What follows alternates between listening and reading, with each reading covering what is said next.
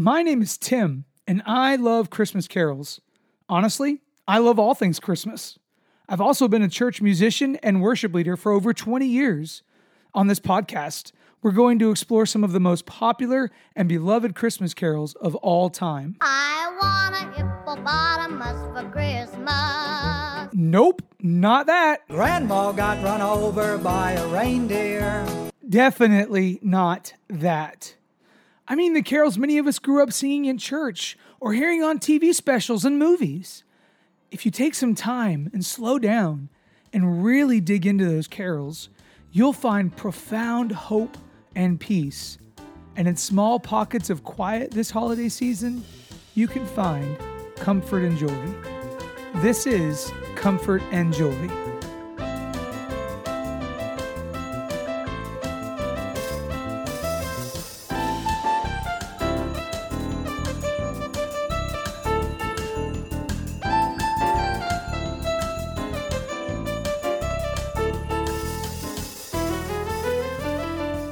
Guys, I am so excited. And I know I say that every week, but I really am excited every week um, to invite my new guest into this conversation. And today is a friend of mine, um, again from Howard Payne. You guys have heard that that name said a few times through this podcast. Um, but this is a friend of mine from Howard Payne. She is a wife uh, to Kevin. She is a mom to help me out here, Selah and Hadassah. Hadassah. Hadassah. Yes, I knew I could. I wasn't gonna remember that off the top of my head. Um, and she is a, a worship leader at her church in the Houston, Texas area. She plays keys for them. She was a piano major when we were school together in the choir. So we kind of ran in the same circles. Guys, welcome uh, Jessica Jones today to the podcast. We're so glad to have you, Jessica. Thanks. I'm glad to be here. Yeah. And today is going to be cool because it, it, it's kind of a, a little bit more, um, there's a little bit more drama to the story today. And when you and I are talking earlier, um, you had some very strong thoughts on Christmas, which at first glance might seem negative, but really, when you dig into them, I think are the whole purpose of this podcast. So, what? How do you feel? Just give us that front end feeling. How do you feel about Christmas as a whole, and then we'll unpack it some more as we go.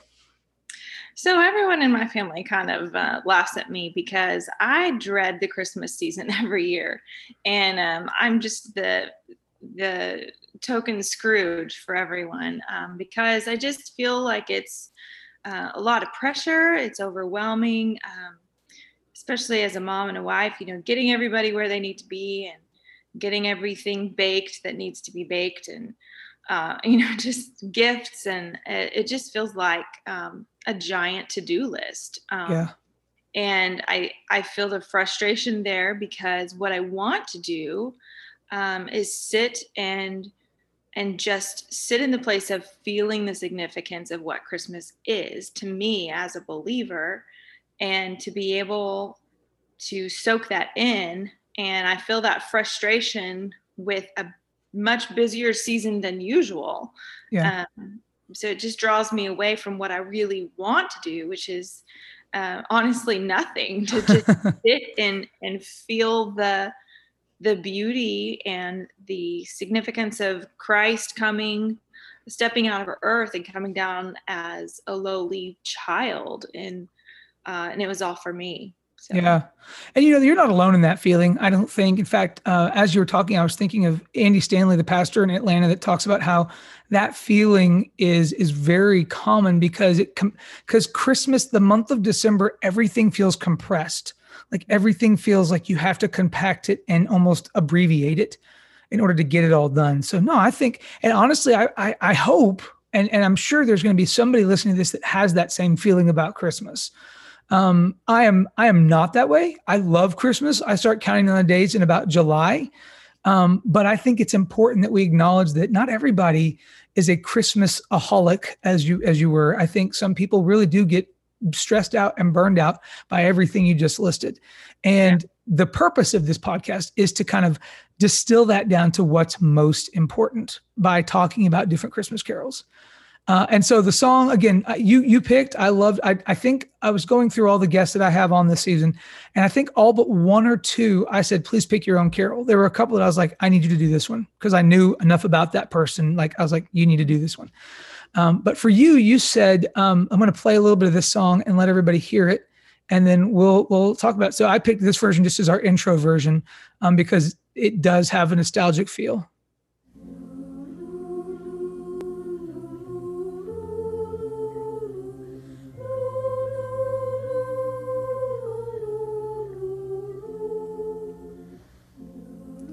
The fact that the kids' voices are slightly off pitch is very real life.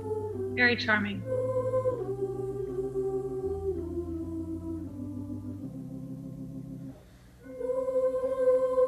So we have that's the that's the Charlie Brown Christmas rendition of "Hark the Herald Angels Sing." I didn't let it get into the big part, um, but you guys know the song. You probably know the movie. If you don't, uh, it's been on I think every Christmas for the last mm, fifty or sixty years, something like that. So yeah, so "Hark the Herald Angels Sing." Um, we'll get into kind of the a lot of it, but why did you pick that song? Just kind of at a forty thousand foot view, what was your reason for picking "Hark the Herald Angels Sing"?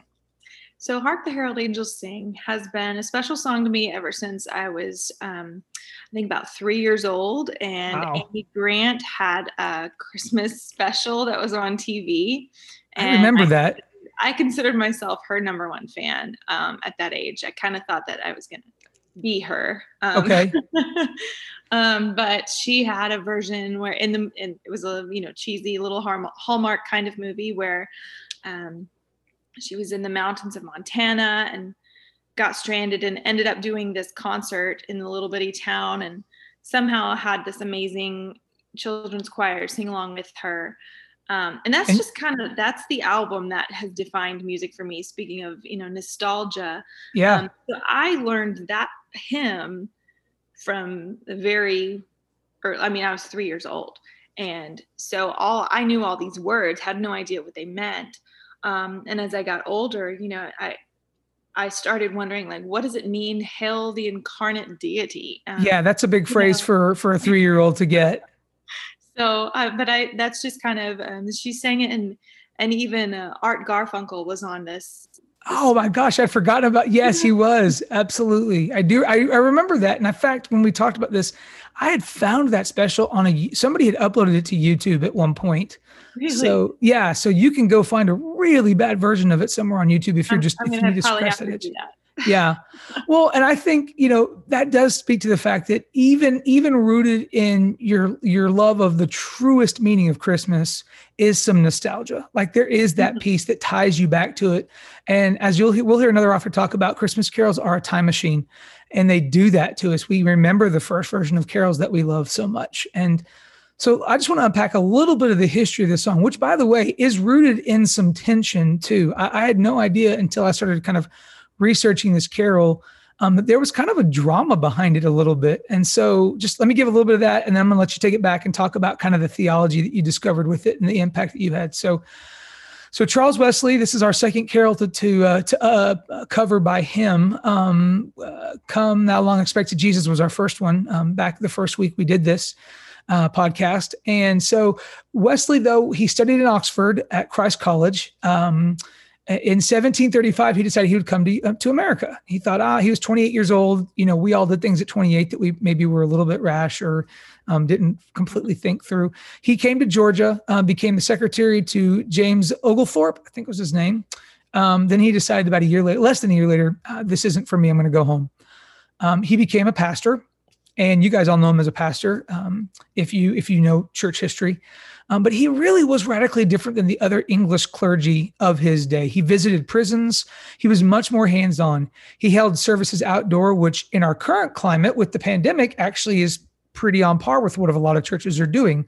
Uh, did y'all hold, hold the outdoor services as a church? Yeah. yeah. Mhm. Yeah. See, so I mean, that's that seems weird um, to a normal traditional churchgoer, but, but when a pandemic hits, everything kind of goes out the doors of what kind of traditional gatherings look like. Um, Right. Um, he strongly believed that Christian music, and I love this one, like he believed that Christian music or the hymns that churches sang should be done with massive enthusiasm and and deep intellect. And and so we don't just sing fluff, you know, we don't just sing. Um, it's not filler, and and I think sometimes the music can get kind of pigeonholed into that. That it's the it's the setup before the sermon, when really the music is it should be hand in glove with the sermon. I'm a little bit of a a little bit of a uh, soapbox right now. Let me let me get back to what I have here. So he first jotted down the lines to this in 1738. However, his lyrics were Hark how all the welkin rings, glory to the King of Kings. Um, quick quiz, Jessica. Did you know what welkin means before you before you saw that word? Um, I actually looked it up because I didn't know. Good. Um, that makes me feel better. I'm glad. yeah, it, it, it meant vault of heaven. It meant the vault of heaven opened and rang out the glory of, of the King of Kings, right? So that makes sense. Um, he originally wrote 10 verses for it, uh, and they dove really deep into theology, which we already talked about. Wesley loved to do that. And he did that a lot of times to teach these songs in like Sunday school settings, usually for children. It helped kind of teach kids um, theology as they were younger became popular with the Methodists. Um, he was very protective. Now, Wesley was very protective of the hymns he wrote, and he saw them as his method to teach theology. Um, and I found this quote that I found very, um, it, it, almost, I could almost hear him saying this with a bit of, of, a, of a prickly tartness to his voice. Um, but I'll just read it kind of hopefully just without any kind of inflection beyond just what's here. Many have done my brother John and me, though without naming us, the honor to reprint many of our hymns now, they're perfectly welcome to do so, provided they print them just as they are. But I desire they would not attempt to mend them, for they really are not able. Therefore, I must beg of them to let them stand just as they are. Here, here's a little, um, I think, kind of uh, punch to the gut that we may no longer be accountable either for the nonsense or the doggerel of other men. Uh, and so he was very adamant that the words he wrote were the words he intended, mm. um, which will come into play here because a guy named George Whitefield, who was a very famous pastor as well, very, very well known. Um, some of the things I read about him said that his theology wasn't quite as deep mm. as as as um, um, Wesley's, but again, that's a little bit of that. It's going to be opinion based. However, Whitefield took the song and and, re, and rewrote the lyrics to "Hark the Herald Angels Sing," which is what we know of. You and I sing it that way. Well, Wesley was incensed. He was absolutely angered because if you go look at the story in Luke, nowhere in the story does it say the angels sang. Nowhere. There was no singing. It was they say glory to God in the highest Hmm. peace on earth, goodwill to men, right?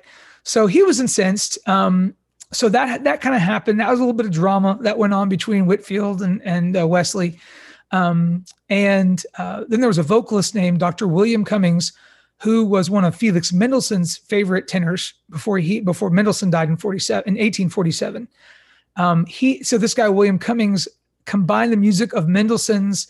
Uh, I'm not going to say it in German because I tried earlier and it sounded just garbage. It's translated to the to the term "Song of the Artist," which was a piece written as a nod to um, Gutenberg, the famous Bible printer. Mm. Um, so so here you have these lyrics that were changed drastically. I say drastically. Uh, they were changed enough that it wasn't what what Wesley intended, and then you had the music that Mendelssohn never intended to be used as a church carol and then all of a sudden, that was the version that became famous. That was the version that we all know. Yeah. So I just found that so intriguing that, and then one one author, uh, Al, Albert E. Bailey said, "What suits the ideas and temper of one age often has to be modified to survive in another." So a lot of these lyrics have, for all hymns, have been changed and and modified throughout the years um, to reflect some of the cultural um, changes that have happened for good and for bad. Mm-hmm. So yeah, that's my little history lesson on the carol. So let's get to the fun stuff, the, the, the kind of I think the, the meatier stuff. What is it about this carol that that really theologically hits you in those phrases that you talked about? How did you come to discover what they meant, and how did that impact you? Well, first, I think it's interesting that um, that Charles Wesley wrote it for Sunday school for children. Yeah, especially because I came to know this song at such a young age. And that's really when it kind of became ingrained in my Christmas, um, you know, repertoire of carols, so to speak. But like, yeah. um, I just think um, knowing the, these phrases before I even knew what they meant. And as I grew, um, wondering what what does that mean offspring of a virgin's womb you know um, and And and How did that conversation go when you were young? I'm sorry, that's just you have to, actually mom, dad. true story. Uh, the that's how I I talk to my oldest daughter about the facts of life is because of Christmas because Well, that's okay. Yeah, that makes sense. what's the big deal? God gives babies to everybody, so and why That's- do we keep thinking That's good to know. You know, I have I, I've got sons that that could very well very well be the way they ask the question too. Which it's good to know. That's one thing I need to be mentally prepared for. So Yeah. yeah, um, but moving on um, to, I mean, when it says, um, born that man no more may die, born to raise the sons of earth, born to give them second birth. Um, I mean, that's the gospel. That's immersed in the gospel. That's just, um, and so uh, growing up in in the church as I did, growing up in a, a believing family um, and just kind of being able to put the meaning into these song lyrics and as an adult now being able to say veiled in flesh the godhead see because it, it just it it brings me straight to scripture Yeah. philippians 2 6 says though he was in the form of god he did not count equality with god a thing to be grasped but emptied himself taking the form of a servant being Yeah. form being born in the likeness of men um, and of course as bible believing christians we see that he he came in the form of a man for the very purpose of dying on the cross for our justification and um, so i just i see these verses as leading me straight to gospel theology yeah. and i mean every, and if you if you see all the verses that are there um Do you I- have the Do you have the tradition? What do you have in front of you as far as lyrics? Do you have the the kind of the four stanzas that we see in the hymnal there? I have that, and then a couple more that I was not as accustomed to singing. I've never heard them sung in um, in the the churches that I've done this Why don't you, Why don't you read the lyrics just so that we can have them? So we'll listen to the, we'll listen to you read them out loud, and then we can talk about anything else that jumps off the page at you. So maybe if there's one or two people that have not heard this carol, we can share these lyrics with them, which are so rich and so good. So go for it. So there's a verse that says, Come, desire of nations, come, fix in us thy humble home. Rise, the woman's conquering seed, bruise in us the serpent's head. Now display thy saving power, ruin nature now restore, now in mystic union join, thine to ours and ours to thine. Mm. Um, and so that's a verse that really, in, in my mind, sends me straight to Genesis 3:15 Yes. it's the curse of um, of Adam and Eve after they've sinned against God, um, but the hope that is found even in the curse when there's a promise of hope in the woman's seed.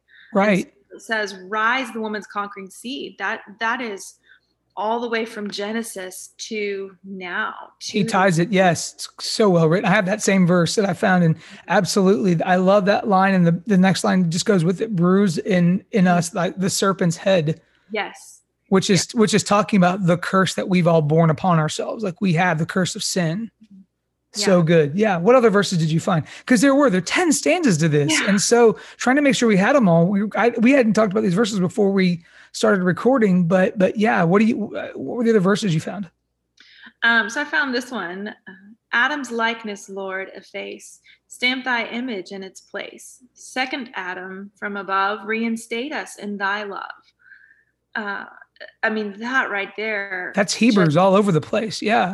Yes, just and and then it also made me think of uh First Corinthians um, 15, 21 and 22, which says, For as by a man came death, by a man has also come the resurrection of the dead. For as in Adam all die, so also in Christ shall all be made alive. Yeah. Um, just I I love the beauty in that, and and that it has. I mean, Jesus is the the new and better Adam. He's the one who who was worthy. And Right. So I what I like about this hymn is that I feel like it goes all the way back to the very beginning. Um, and and shows everything from Genesis to now um, how Christ is the the guarantor of everything. Yep. And you talk about, I mean, I don't want to use this word, overuse this word, but you talk about nostalgia. He's calling back to the beginning of the story. And that's Yeah. exact. I mean, that going back to the very beginning of the fall of man and saying, see, here's where that story is connected to right at the beginning of the birth of Christ. And and I yeah, absolutely. I found the same verses. And I guess when they count 10 stanzas, I I, I counted 10 paragraphs, but in my mind, it stanza because each stanza kind of has two paragraphs to go with it. So I, think I think we found them all. ten. Yeah. but but that's just to me that idea uh, is is and let's I mean part of me goes he, he's teaching this to kids in Sunday school. My kids don't talk like this anymore. I I, I don't know if your kids talk like this with, with but No, I'd like to be in his Sunday school class now. right yeah I, I would have to I would have to hang on for dear life some weeks. I, I imagine I imagine yeah Yeah, I I just feel like it fits really well with the meta narrative of the Bible, creation to fall to redemption and then to restoration. And every stanza of this song brings me straight to the cross. And and I think that even as we can celebrate Christ's birth as believers, we know the whole entire purpose of his birth yes of his death um, and and the redemption that we find in that and i think that is one reason that i am frustrated by christmas that i can't always enjoy the christmas season is because i just don't think there's enough margin to be able to soak this in the way i wish i could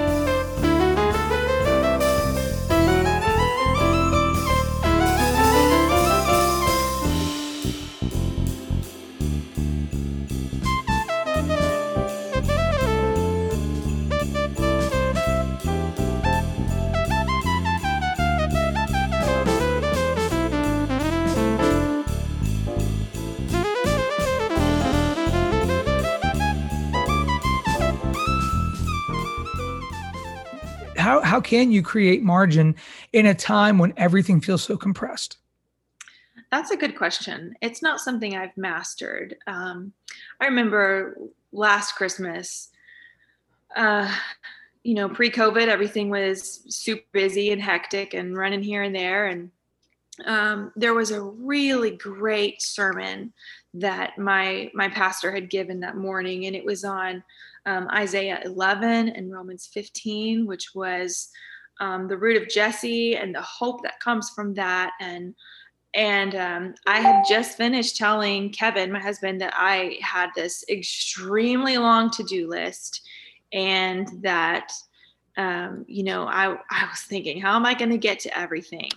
So I had just finished telling Kevin there there were too many things on my to-do list that I was overwhelmed that this shouldn't be what Christmas is about. And I just kind of had myself a little hissy fit um, about the expectations and um, and then I decided to shove everything aside and sit down and paint a picture and and I think it kind of bewildered him a little bit because he was like didn't you just say you had you know 20 things to do this afternoon Yeah, yeah, yeah, yeah. um, but the picture that I, because I just couldn't get it off my heart, and I thought this deserves my attention more than anything else. It's good. Uh, so I sat down and I, I painted my own version of these verses, which was a stump that was dead and cut off, and then this beautiful.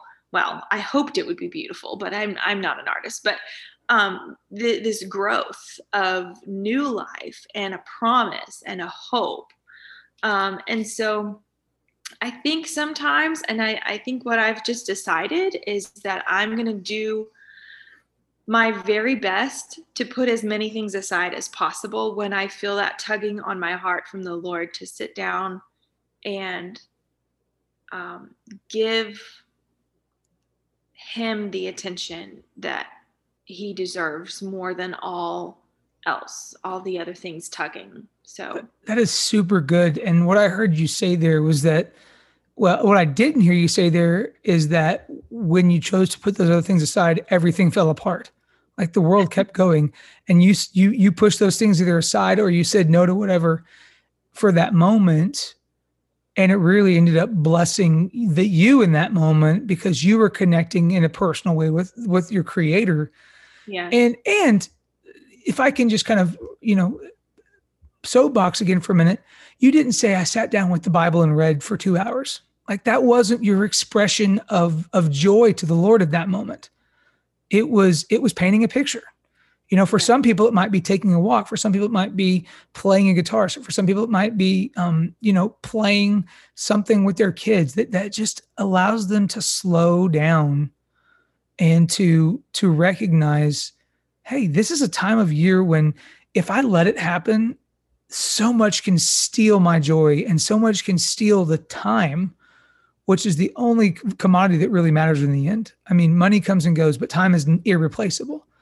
And so when you have those moments where you're where you're you feel the Lord tugging on your heart, and again, I like the way you put that, to to be responsive in a way that was meaningful, that was personal, and that was connecting was was really what I heard you talk about then is is just you you, you put everything aside for a second. You said, I'm gonna just and I don't know how long you painted for. I'm I'm assuming you it wasn't like, you know, it wasn't a Michelangelo painting. So you weren't there for two weeks or a year, whatever. No, it was just a couple hours. See, and and that's okay. That's great. But that two hours was spent in a way that was that was important, and it was important enough that you remembered it. Like a year later, you remembered that, uh-huh. and it made an impact. So yeah, that's awesome. That's a very good thing. And I think that's important that we figure out those ways to create margin. Yeah. And at some point, it comes down to just saying no to things, yeah. saying saying not not now. Yeah.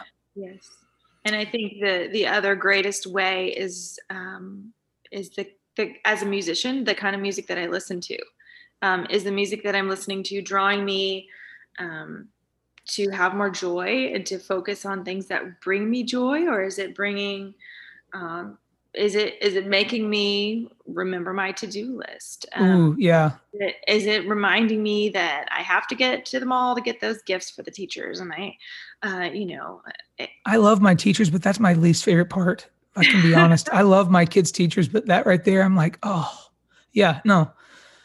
And you i think it was you who introduced me to andrew peterson. I think the the album is that the um he's yeah my what's, absolute favorite.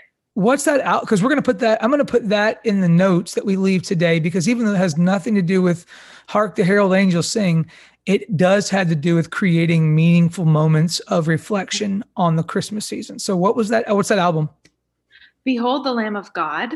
Okay. Uh, and speaking of the the whole meta narrative of the Bible as a whole, that one is exactly yes the kind of album that I mean I could listen to that constantly. I, I do listen to it year round because it really does deal with the tension of God's people needing a savior. Yep. Um, and especially in one of his pieces, "Deliver Us." I mean, it's just and the redemption of Christ coming as a baby and just the, the humanity of God incarnate and all of it um, is just a beautiful album. So I would encourage if you haven't heard it, Behold the Lamb of God. Um, there are actually two versions of it. He redid oh. uh, the 2019 was a um, a re, I guess a remix, a, re- a reissue or remastered. Yeah. Or- different musicians all kind of get together and, and do it with him. So well, that's the only version I think I know is the 2019 version. So I'll have to go digging and find the original. Is there is there anything more meaningful, significant, different about the original release, or is it the same thing, kind of repackaged? Slightly, slightly different instrumentation and slightly different voices for different songs. Okay. No, and and I will say that like that was um you you use the word album accurately there. An album you know, a lot of times I think an album we we kind of assume is just a, a mashup of collection of songs, you know, 10 or 12 songs on a, on a CD record, uh, whatever you think of. But that is truly an album in the sense that it tells a story from song one to whatever the last track is, I think 10 or 12 or something like that. That it really does that. And those are the kind of albums that you sit down with and they almost create devotional moments in your day. And yeah, absolutely love it. Love it, love it, love it. Um, the other thing I want to just talk a little bit about was was the idea that the angels. The, I read an article, and I'm going to put a link to it um, from a website called desiringgod.org about the concept of the angels getting to celebrate because they truly understood the magnificence of the situation, mm. but they themselves never got to experience the redemption that mankind does. When you when you thought about that, or when you maybe read that quote that I sent you, like does that does that do anything in you as far as just man what it must have been like to be an angel then or as a human to look back and recognize the the significance of that moment I think there in in the story there are few humans who actually do recognize the significance of the moment. Um, I think of Simeon, um, and I think of Elizabeth. Early on, there were few people who even knew what this meant. Yeah. Um, and so for the angels, knowing the whole story, I'm sure their excitement was just beyond to it's it's almost like um, you know when you sit down with your favorite movie and you're watching someone you love watch it for the first time. Yes. Uh, you get to experience their excitement all the more. Um, so it makes me think of uh, how the joy of the angels was just uh, can you imagine the angels as they watch the shepherds running through the streets telling people that the savior Yep. is born. Um, so yeah, I- just the, just the wow i know isn't that so yeah that that that, that joy that that true uh, truest sense of the term joy in that moment.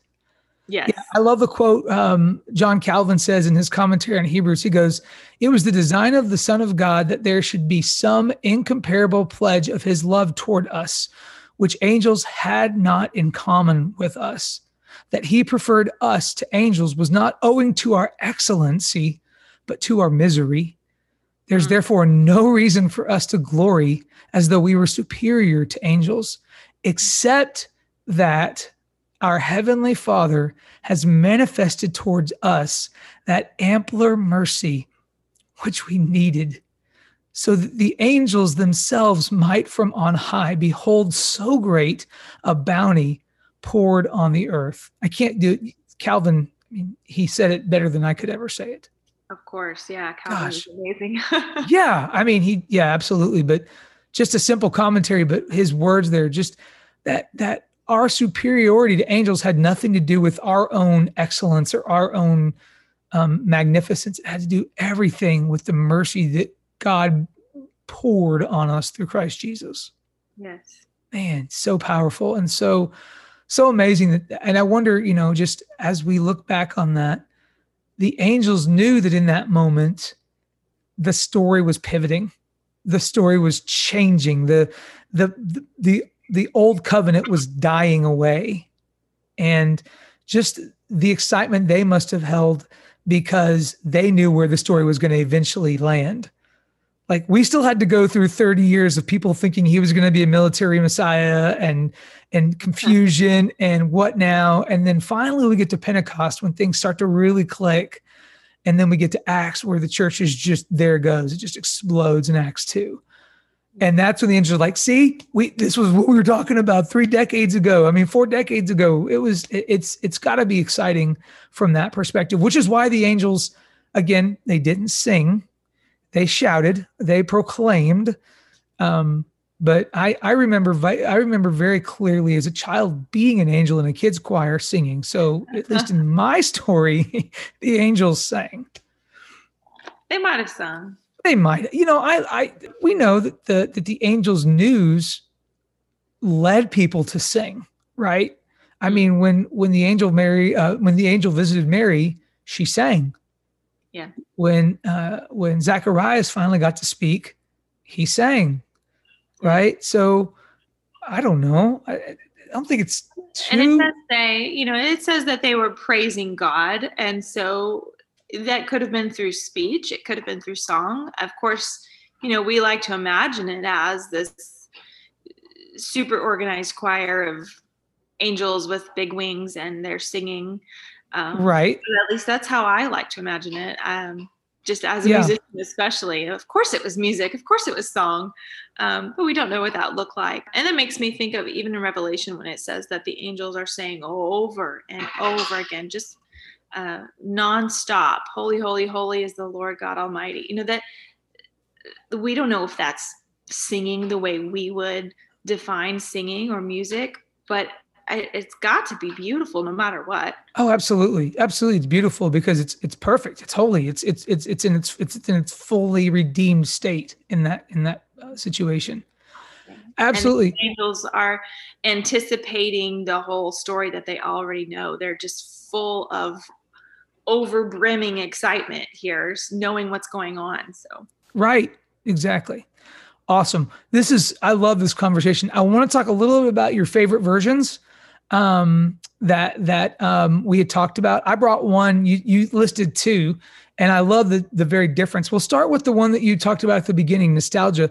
Um, so we're going to listen to um, this 1983 Amy Grant um, "Hark the Herald Angels Sing," which has got so much 80s all over it. We can just yeah, we can just dig on that. So here we go.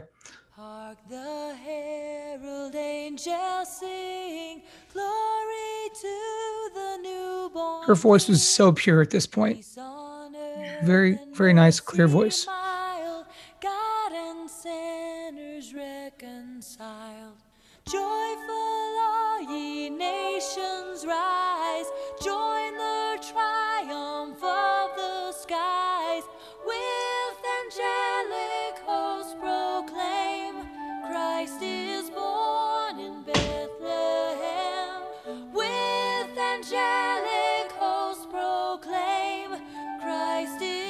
So yeah, as a we've already talked about kind of the nostalgic piece of it.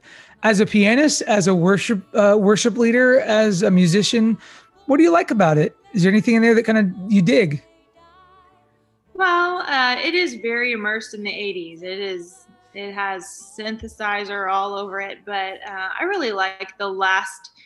Um, whenever it gets, it gets really big. There's a lot of um, fake orchestration that comes out, um, but it gets really big on the last verse, and I just really like. There's there's good harmony. There's good music for what it was. Yeah, there it is.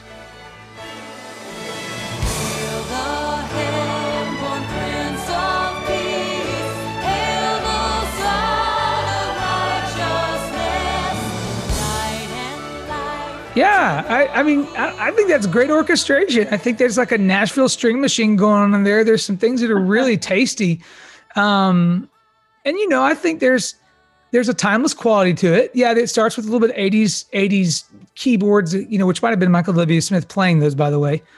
Um, but I think that orchestration piece makes it feel more timeless um, when it gets there. Um, it, it definitely marries the the the the pop music of the time. So yeah, absolutely. What was your next version? You you had a, a second version which is very different uh, in in its approach. So tell let's, let's play a little bit of that, and you can talk us through what what what you dig about this one. Okay, the next version is Choir the Trinity um, from Cambridge, which is just a children's choir, and I feel like it's just really pure and choral, and I love the alto line, and it really does kind of make me uh, uh, imagine just sitting in a cathedral with a lot of reverence. Yeah.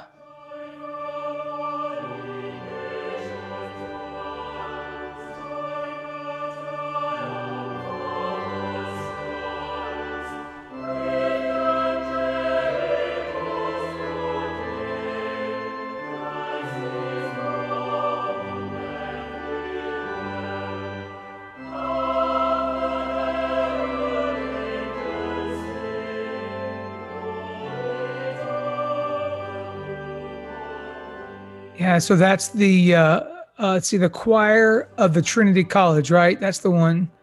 Mhm. Uh, yeah, I think that has some beautiful, absolutely has that majestic feel, and I love the picture you said about sitting in the cathedral. Um, it does have that feel to it, and in fact, you know, I'm sure they recorded it in a cathedral of some kind with Mhm. high ceilings, so it has that nice reverb that comes with that. Okay, so I found one version, and if people have been listening to this podcast, they know I love to find outside the box versions of songs. Um, I'm not a, I like traditional versions of carols, but I'm always challenged to find versions that aren't traditional versions of them. Sometimes to play with our church praise team, sometimes just to enjoy. Um, I've never tried this one with our praise team because it's in seven eight, and that's not one of those time signatures that um, bands usually jump into. So here we go. One two one two one two three one two one two.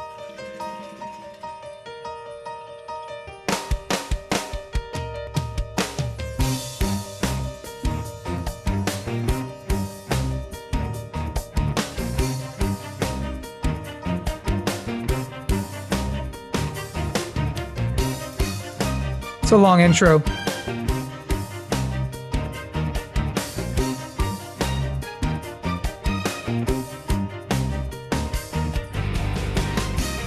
And then he jumps to 4 4. because it's it's too hard to sing in seven eight.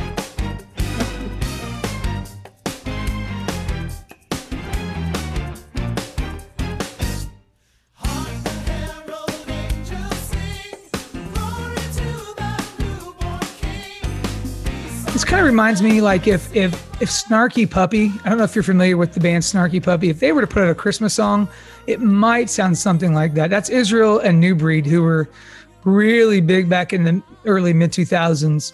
Um, but he had a band that was just, God, it was so good, and it shows on tracks like that. So, so yeah, and that track's just called Hark. We'll put all four of those songs that we used, the Hark the Herald renditions, into the into the show notes for today, so that um, folks who are listening to this, if they want to, they can go find those and listen to them and support those artists. So, well, then let me ask you this: what um, what are your favorite traditions? What are things that you do, either from a spiritual standpoint or a relational, familial standpoint, that are that are things that you love to do for Christmas? I sing with my kids a lot. Um, so, actually, a tradition that I already have established, Christmas or not, is that I sing to my kids every evening before they go to bed. And um, around in the Christmas season, I sing carols to them. Every single carol I can ever remember. Uh, and of course, I have a huge collection of hymnals to look up when I, but I sing, I sing Christmas carols to them. And to me, that is um, something that's meaningful that I can invest in them. And, you know, they don't get a lot of the older carols. They don't get a lot of the hymns these days. Um, our church does a does a good a fair amount of hymns, but nothing like what I grew up with. And, Right. Uh, so I like to instill that in them and expose them to that. And um, we sing Christmas music a lot together, and it's become a little more special now that my oldest uh, is 10 years old. Selah is 10, and she can do harmonies and she can play ukulele. And um, so it's just kind of the the joy of making music together has kind of even increased with her knowledge of music. And Yeah, we Uh, didn't even talk about that. You teach ukulele to your homeschool co-op, right? Like you, you, you teach a ukulele lesson. That's awesome. I do. I teach ukulele. it's a it's a very approachable instrument, so it's fun for It everyone. very much is. It's a good place to start. I like ukulele. yeah. yeah. Um, and so I, even from a young age, my girls were singing, have been singing um, hymns and and carols at Christmas time. So Well, we didn't talk about very much, but both you and Kevin, your husband, are incredibly musical. Both of y'all can sing. Both of you play multiple instruments, and so absolutely, because he serves on praise team with you some, right? Doesn't he also do some uh, assisting and leading at times? we have throughout most of our time played together. So he's not currently on the praise team, but But he has. I know. I mean, he and I were we were band nerds together. Uh, Yeah. You know, twenty years ago. So I know we can. I know we can rock a saxophone like no one else. So that's really a great tradition, and I think you know our family we we sing a lot. We have a lot of that in common. Um, we love to sing with our boys, and um, you know, I think that that identifying good memories with music and with singing not only is that something that it's good for our heart, but it's good for our brain. Like we just we remember those things. They they come back to us. They help us develop, and so that's an awesome tradition. I love that. So, well, it has been so much fun to do this. Thank you so much, Jessica, for carving out this time to to chat with me about this carol. And I truly am thankful for your perspective on Christmas, on the significance and the meaning and the importance of it, because it is really uh, important to remember that in the midst of all the busyness and the loss of margin that happens in in the holiday months. So thank you for reminding me, uh, and hopefully all of our listeners of that as well. well, thank you so much for having me. I feel honored that you wanted my input, especially as a as the token Scrooge. So I appreciate that. well, we had to have one on, and so you you've knocked it out of the park. But you really token Scrooge or not, it was great. It was a great conversation. So thank you, and guys, thank you for listening.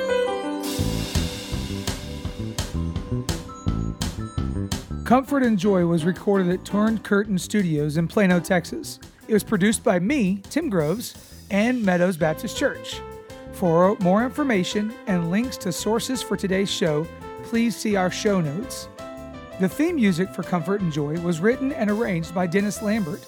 For more info or to support him and his craft, you can do so on his Patreon account, and you can find that link on our show notes.